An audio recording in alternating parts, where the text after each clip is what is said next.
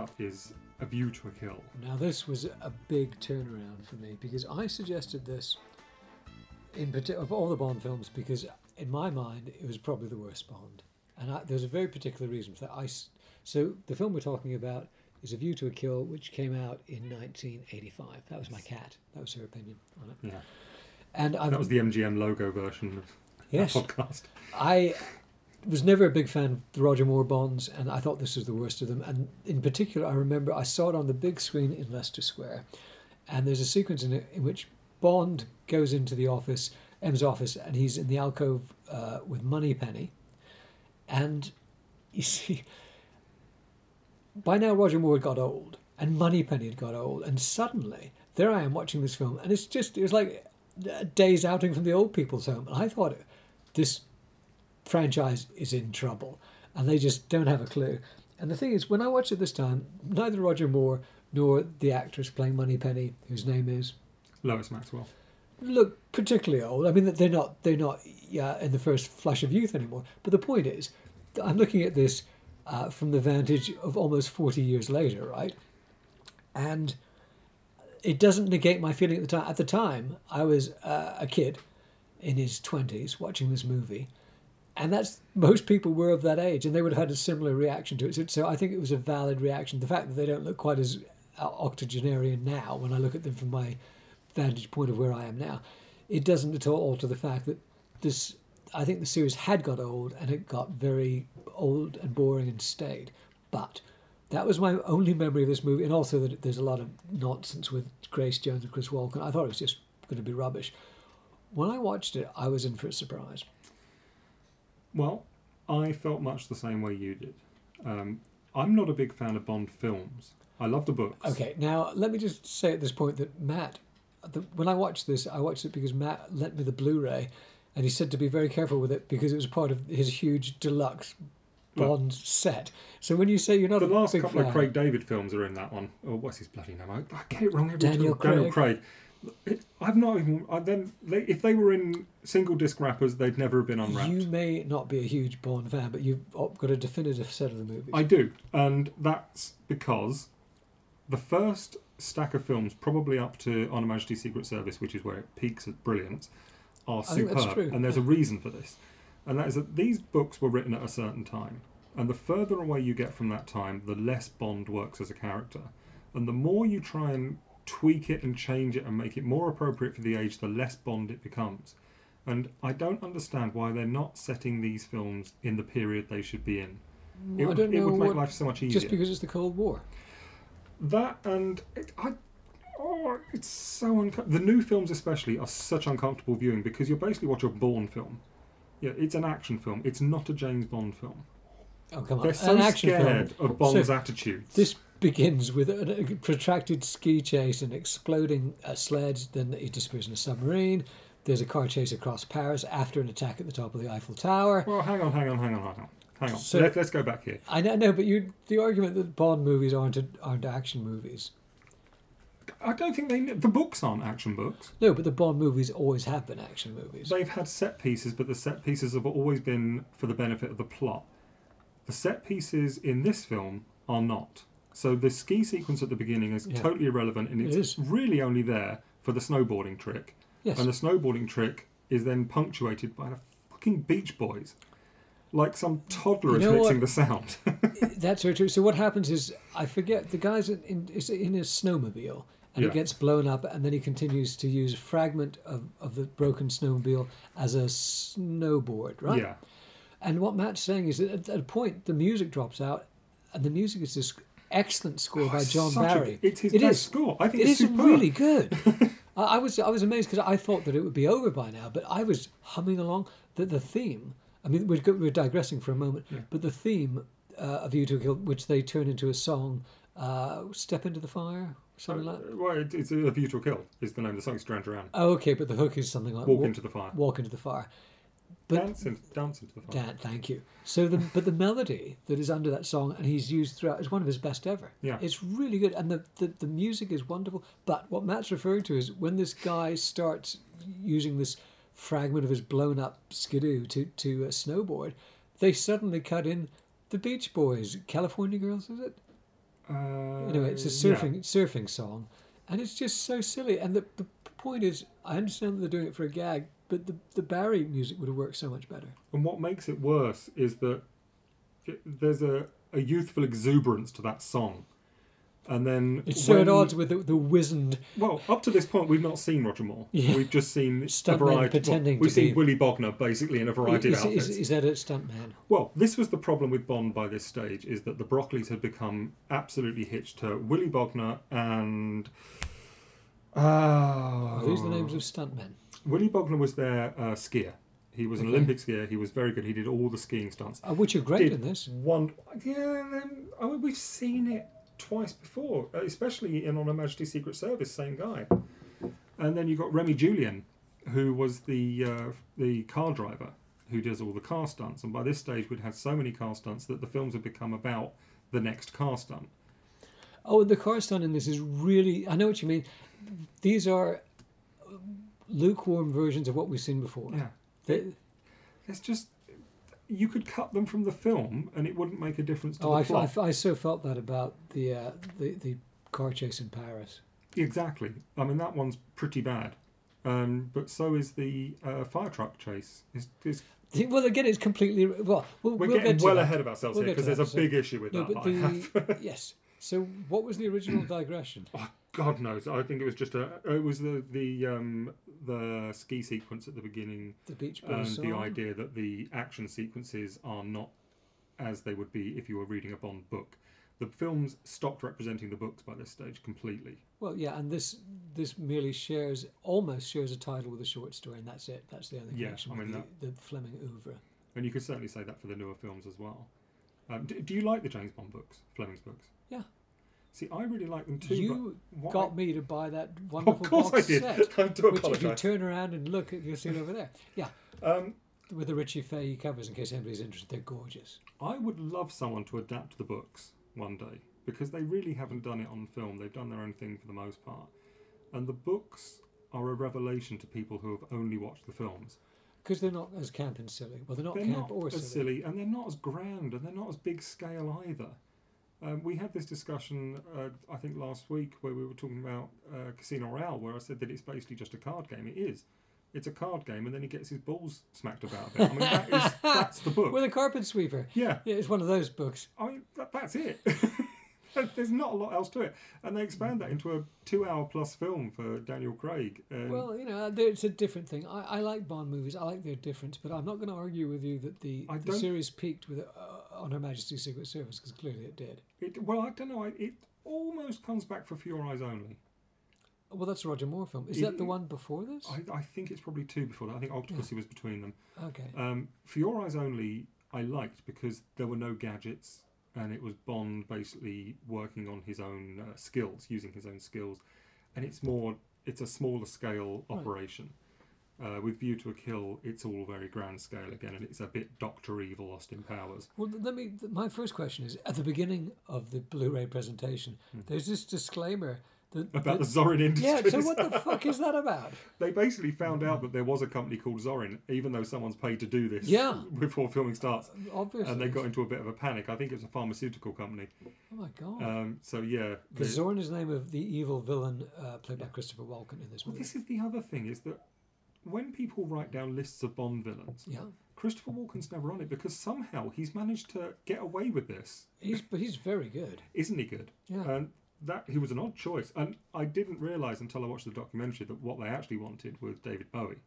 It was written with Bowie in mind. Oh, well, physically he does look like, especially the way Yeah. they've done done him up to look like. But Bowie Um, doesn't have the did- acting chops to do it. He has the acting chops. I think he would have pulled it off Oh, because there's not a lot to do as a Bond Oh, what? that's true. But That's true. um, his objection was it was a terrible script, and I think he shows incredibly good taste in this Well, department because it is a very bad script. I disagree, and, which which surprises me hugely. Now the script is by two guys, Richard Maibaum and Michael Wilson. Richard Maibaum had been writing these Bond movies since the beginning, uh, and then Richard Wilson. I think he's actually Michael the Wilson. Mike, I beg your pardon. Michael Wilson is the stepson of uh, Cubby Broccoli, I believe. Anyway, That's how most of the Bond people make their way is by Yeah. marrying into the family. and they these guys had been the two writers behind the Bond films for the last three or four movies.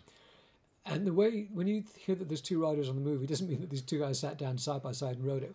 What happens is they worked on the script completely separately uh, and developed material in each of them. Then it was combined, presumably by the Broccoli's. But I thought it was uh, well. Uh, this movie, Bond movies are, as you say, composed of set pieces, and a, a lengthy slab of this movie is all about Zorin's thoroughbred racehorses, and Bond goes to France. Goes to Zorin's beautiful mansion in France, where there's a, a stud auction going on. I believe is what's happening. Yeah.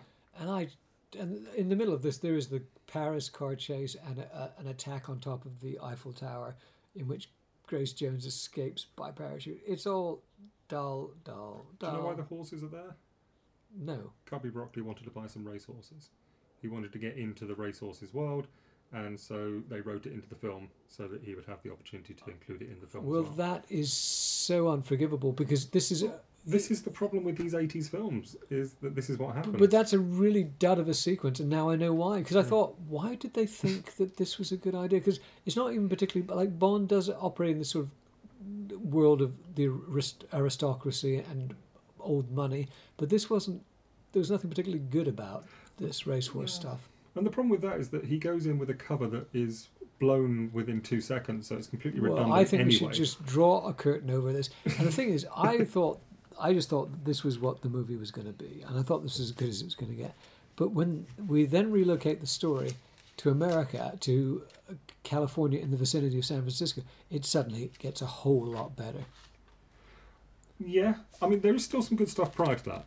What which would be I really, really like Grace Jones and Christopher Walken as a pairing. On screen, they look amazing together. they th- look. Grace Jones is also very good in this. I, yeah, And what I thought was interesting about her, so she's the chief, the billionaire bad guy's lover, but she's also kind of his enforcer. yes. She's a. What is interesting is that she's a hybrid of the femme fatale and also the Jaws style Yeah, uh, strongman.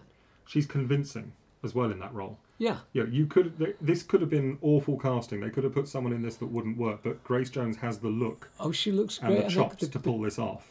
and the costume, her costumes Oh. just look wonderful. They get ridiculous as the film Cos- goes costume on. designed by Emma Porteous. But listen, there was one huge laugh early on, which was completely inadvertent, which is where Bond goes to Royal Ascot, which is this big time horse race in, in England, and uh, he sees Grace Jones across, you know, across the track, and he says, "Who's that in the hat?" And everybody, everybody, everybody at Royal Ascot is wearing a fucking hat.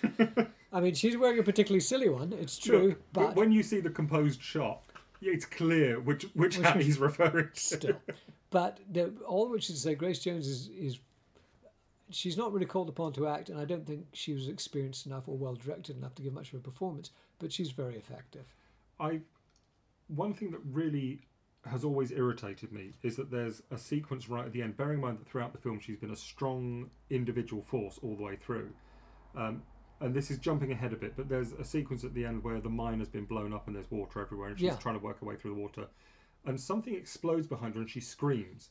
I thought that too. Now She- she- I've looked. I Yeah. I'm. This is John Bloody Glenn, who decided it would be a good idea to not tell her there was going to be an explosion. So it's her own reaction. He thought I thought it would work better, But it's not It in character. It absolutely kills the character, yeah, and John Glenn hasn't got a bloody Be- clue. because look, it's sort of okay that Tanya Roberts is screaming. Yes. but not that Grace Jones is. No. she plays a character called Mayday, by the way. They undermine her a couple of times in this film, which is a little unfair because she's doing her best. I also felt, I mean, maybe they just didn't like her as a person or didn't get along with her because Jaws, I don't know if anybody remembers who Jaws was. He was this towering uh, bad guy who had a set of steel teeth, yes. right? That's why they called him Jaws. Also because the movie was, the movie Jaws was around at the time. But he, they, he, they found that he was such a useful bad guy that they, secondary bad guy, not like a chief billionaire bad guy, but he was such a useful henchman they kept bringing him back. I was, I was sorry they killed Grace Jones off in this because they could have brought her back in the same way. Well, I don't think she'd have come back. I, I don't think It was not a happy shoot for her. Well, actually, she in her book she's she's quite up about it. She thought it was good fun, but what happened was she decided to stay in character with Roger Moore on set, Yeah. and he thought she was just being really rude, Yeah. and so he hated her. He didn't Oh. like working with her at all.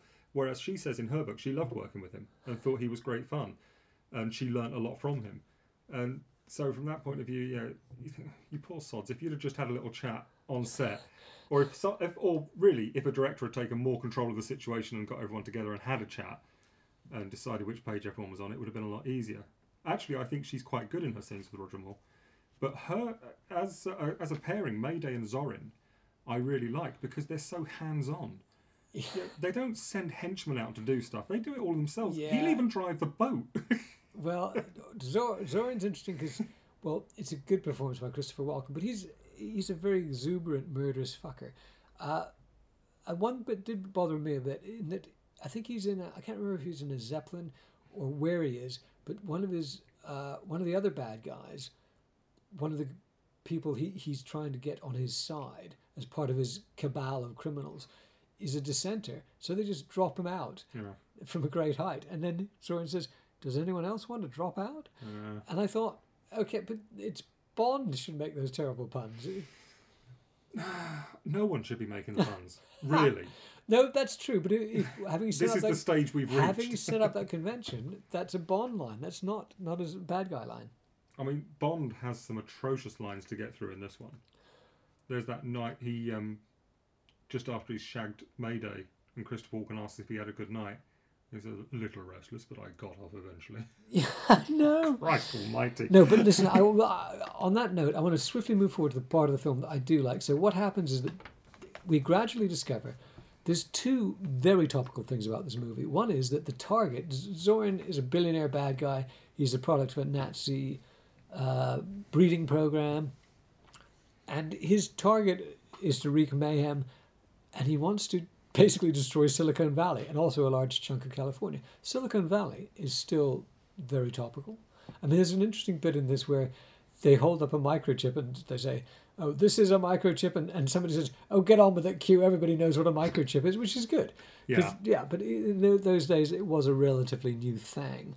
But so Silicon Valley is still topical, and the way Zorin's going to destroy it is basically through an earthquake caused by fracking. So it's, Yeah. I just thought this is, and what's more, whether it is Wilson or Maibaum, somebody had actually sat down and researched this carefully and worked out, you know, the, the general logistics of, you know, if you That were would be in- Wilson. yeah, you reckon? Yeah. Yeah, well, he more power to him. He did a great job. And for this plot, the way this plot works, the way it's structured in the film, is that Bond meets a beautiful geologist. Of course, I think she's called something like the state geologist, uh, and she's played by, of all people, Sheena Tanya Roberts. Yeah.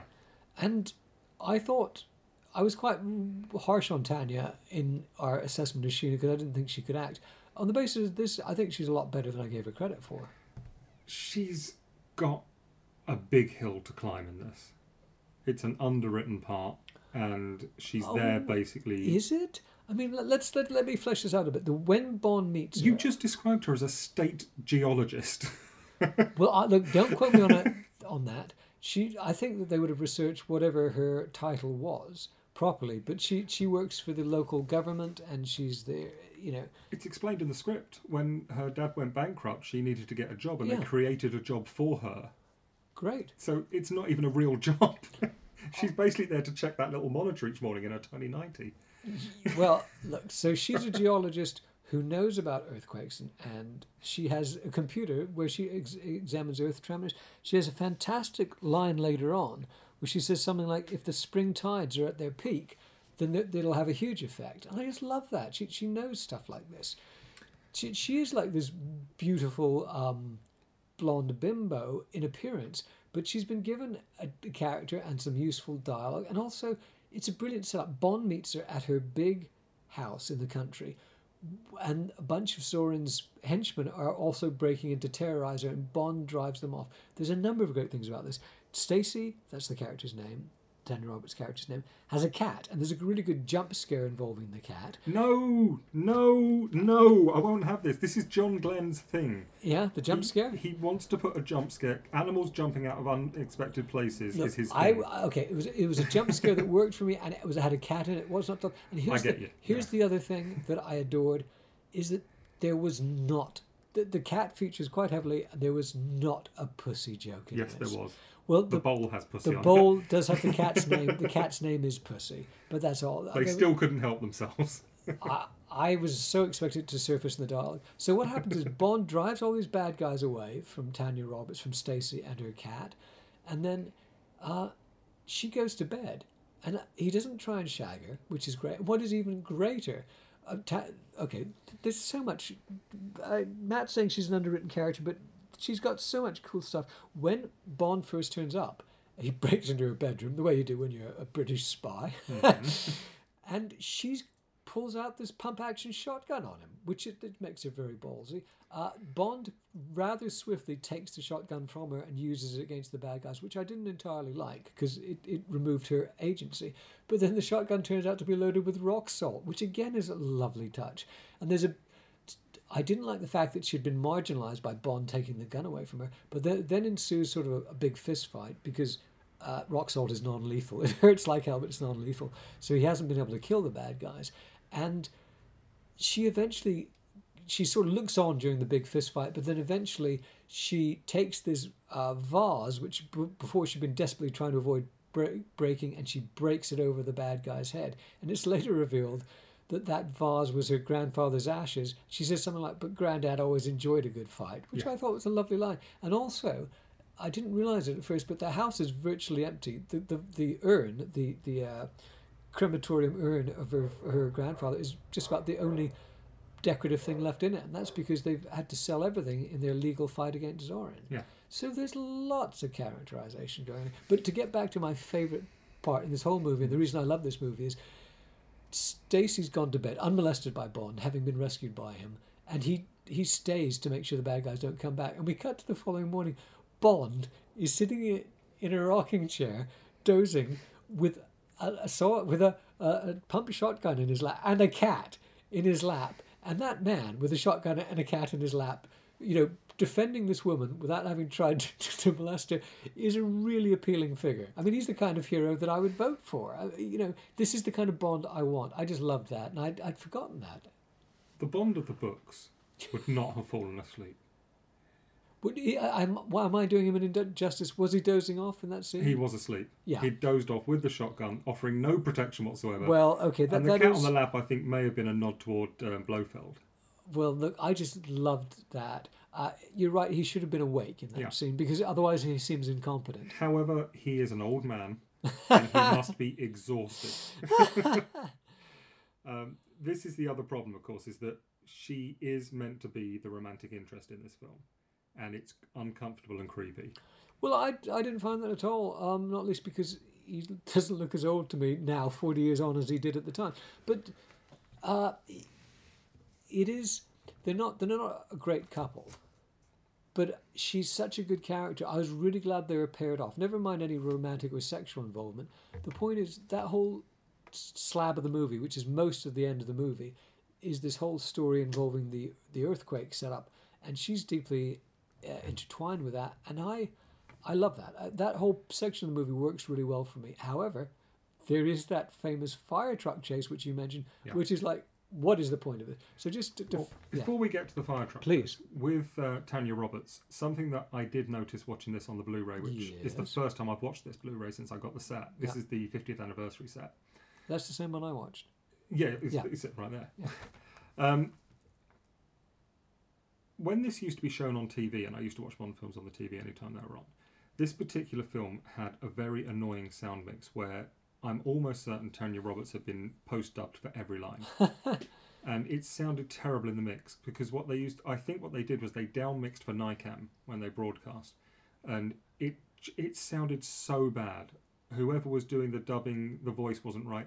I didn't find that when I watched this Blu-ray, so I've got a feeling that they've replaced or just removed the post dub. They've restored her. Yeah, or just done a better mix on it or something. It sounds a lot better, and boy, does it improve her performance. Because prior to that, I've got a feeling it was Tanya Roberts pissed off in a recording booth, having to do all these lines again and loop her lines. Yeah, and I get the feeling that this these are either different takes or it's the original audio or something. Stacey is a really good Bond girl. I think Tanya Roberts does a good job, and I wasn't expecting to Stacey Sutton. I wasn't expecting to say either of those things, and from that the, the, the second half of the movie really works well for me. There- let's talk about the stupid fire truck chase. Look, this is my other issue with these as Bond films is that in this film, I see Bond actively out to harm policemen.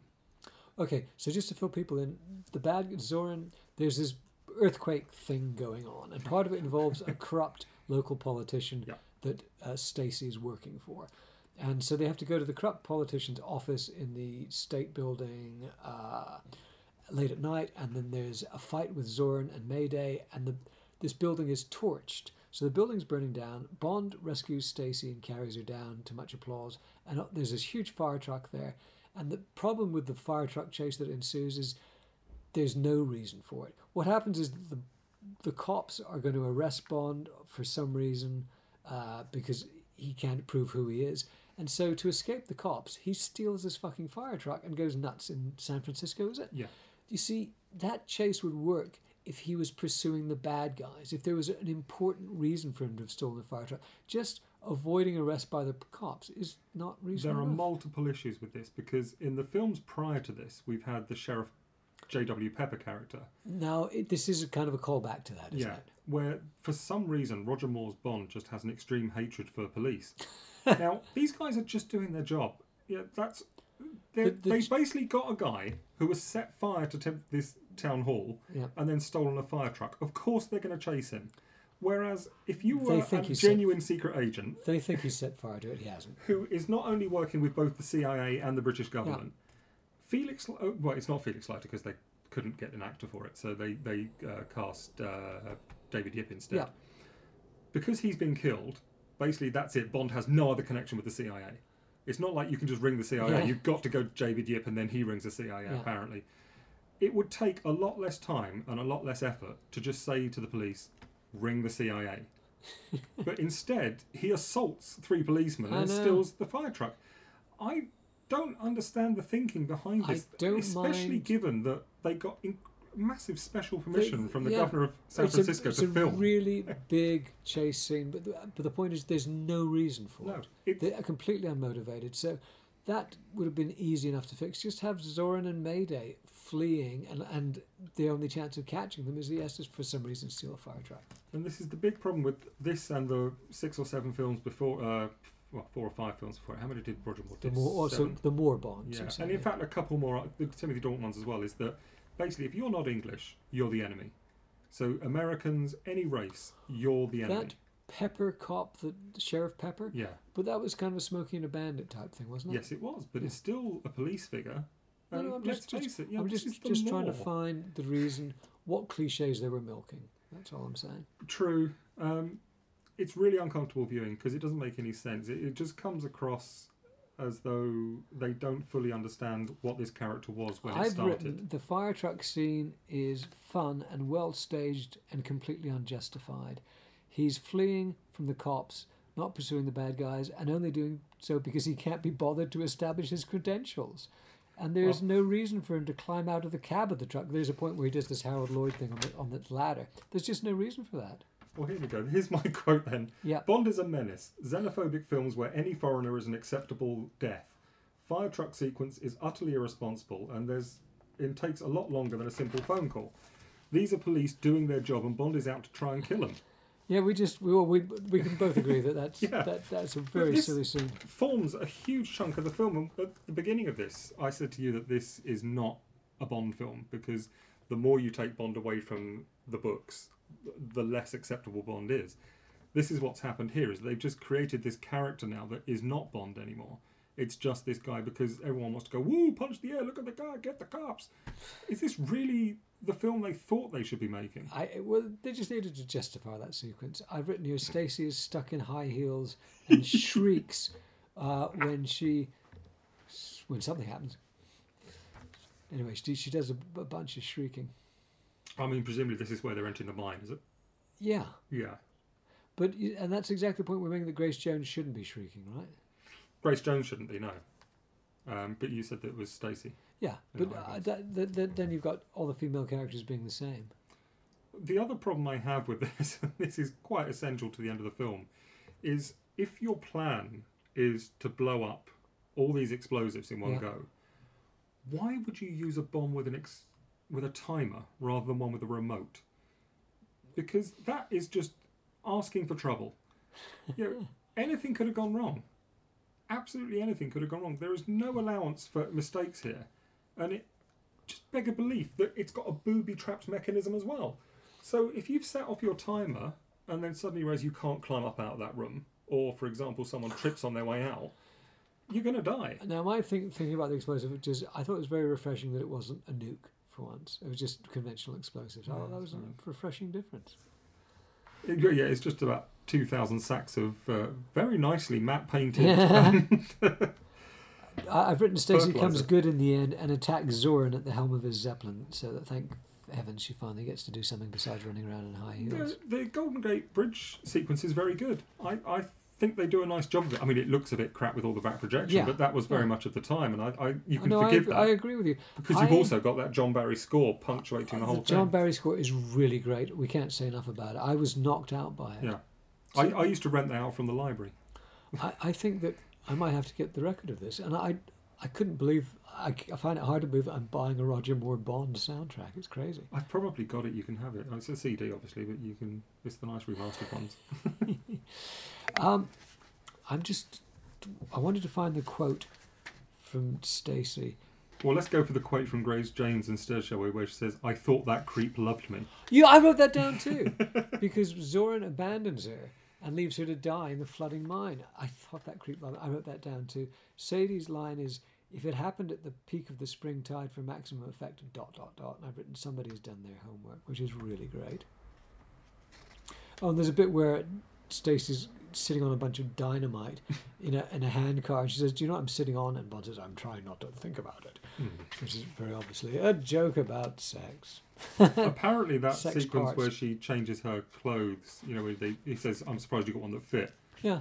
Um, that was Roger Moore having a bit of a dig because when they got to the set and she was given an overall, she said, "No, no, no I need something that shows off my figure. Otherwise, what's the point of wearing it?" Well, that's true. Um, I, you know, I- it's actually, I think it's quite a good joke. I think it works. It, it's fine. Probably one of the But only problem acceptable is, stupid so what has happened is that Stacey, who's always dressed as if she's about to go to some kind of ball, has turned up with Bond in a fire truck at the big mine where the all the this is a great shopping list of things where the bad guy's setting a huge uh, explosion going so that it's going to set in train the flooding of the fault which will cause the earthquake. So they're at this mine where all the bad guy stuff is happening. She's still dressed up as if she's ready to go to the ball and they get her a pair of overalls but they don't get her i wish they got her a pair of boots because she's tottering around in high heels despite being wearing overalls. I just thought that was you know not good Again, this is that uphill thing: is that there's so much she's got to put up with, and she's also got to shag Roger Moore at the end, which yeah, she didn't need that.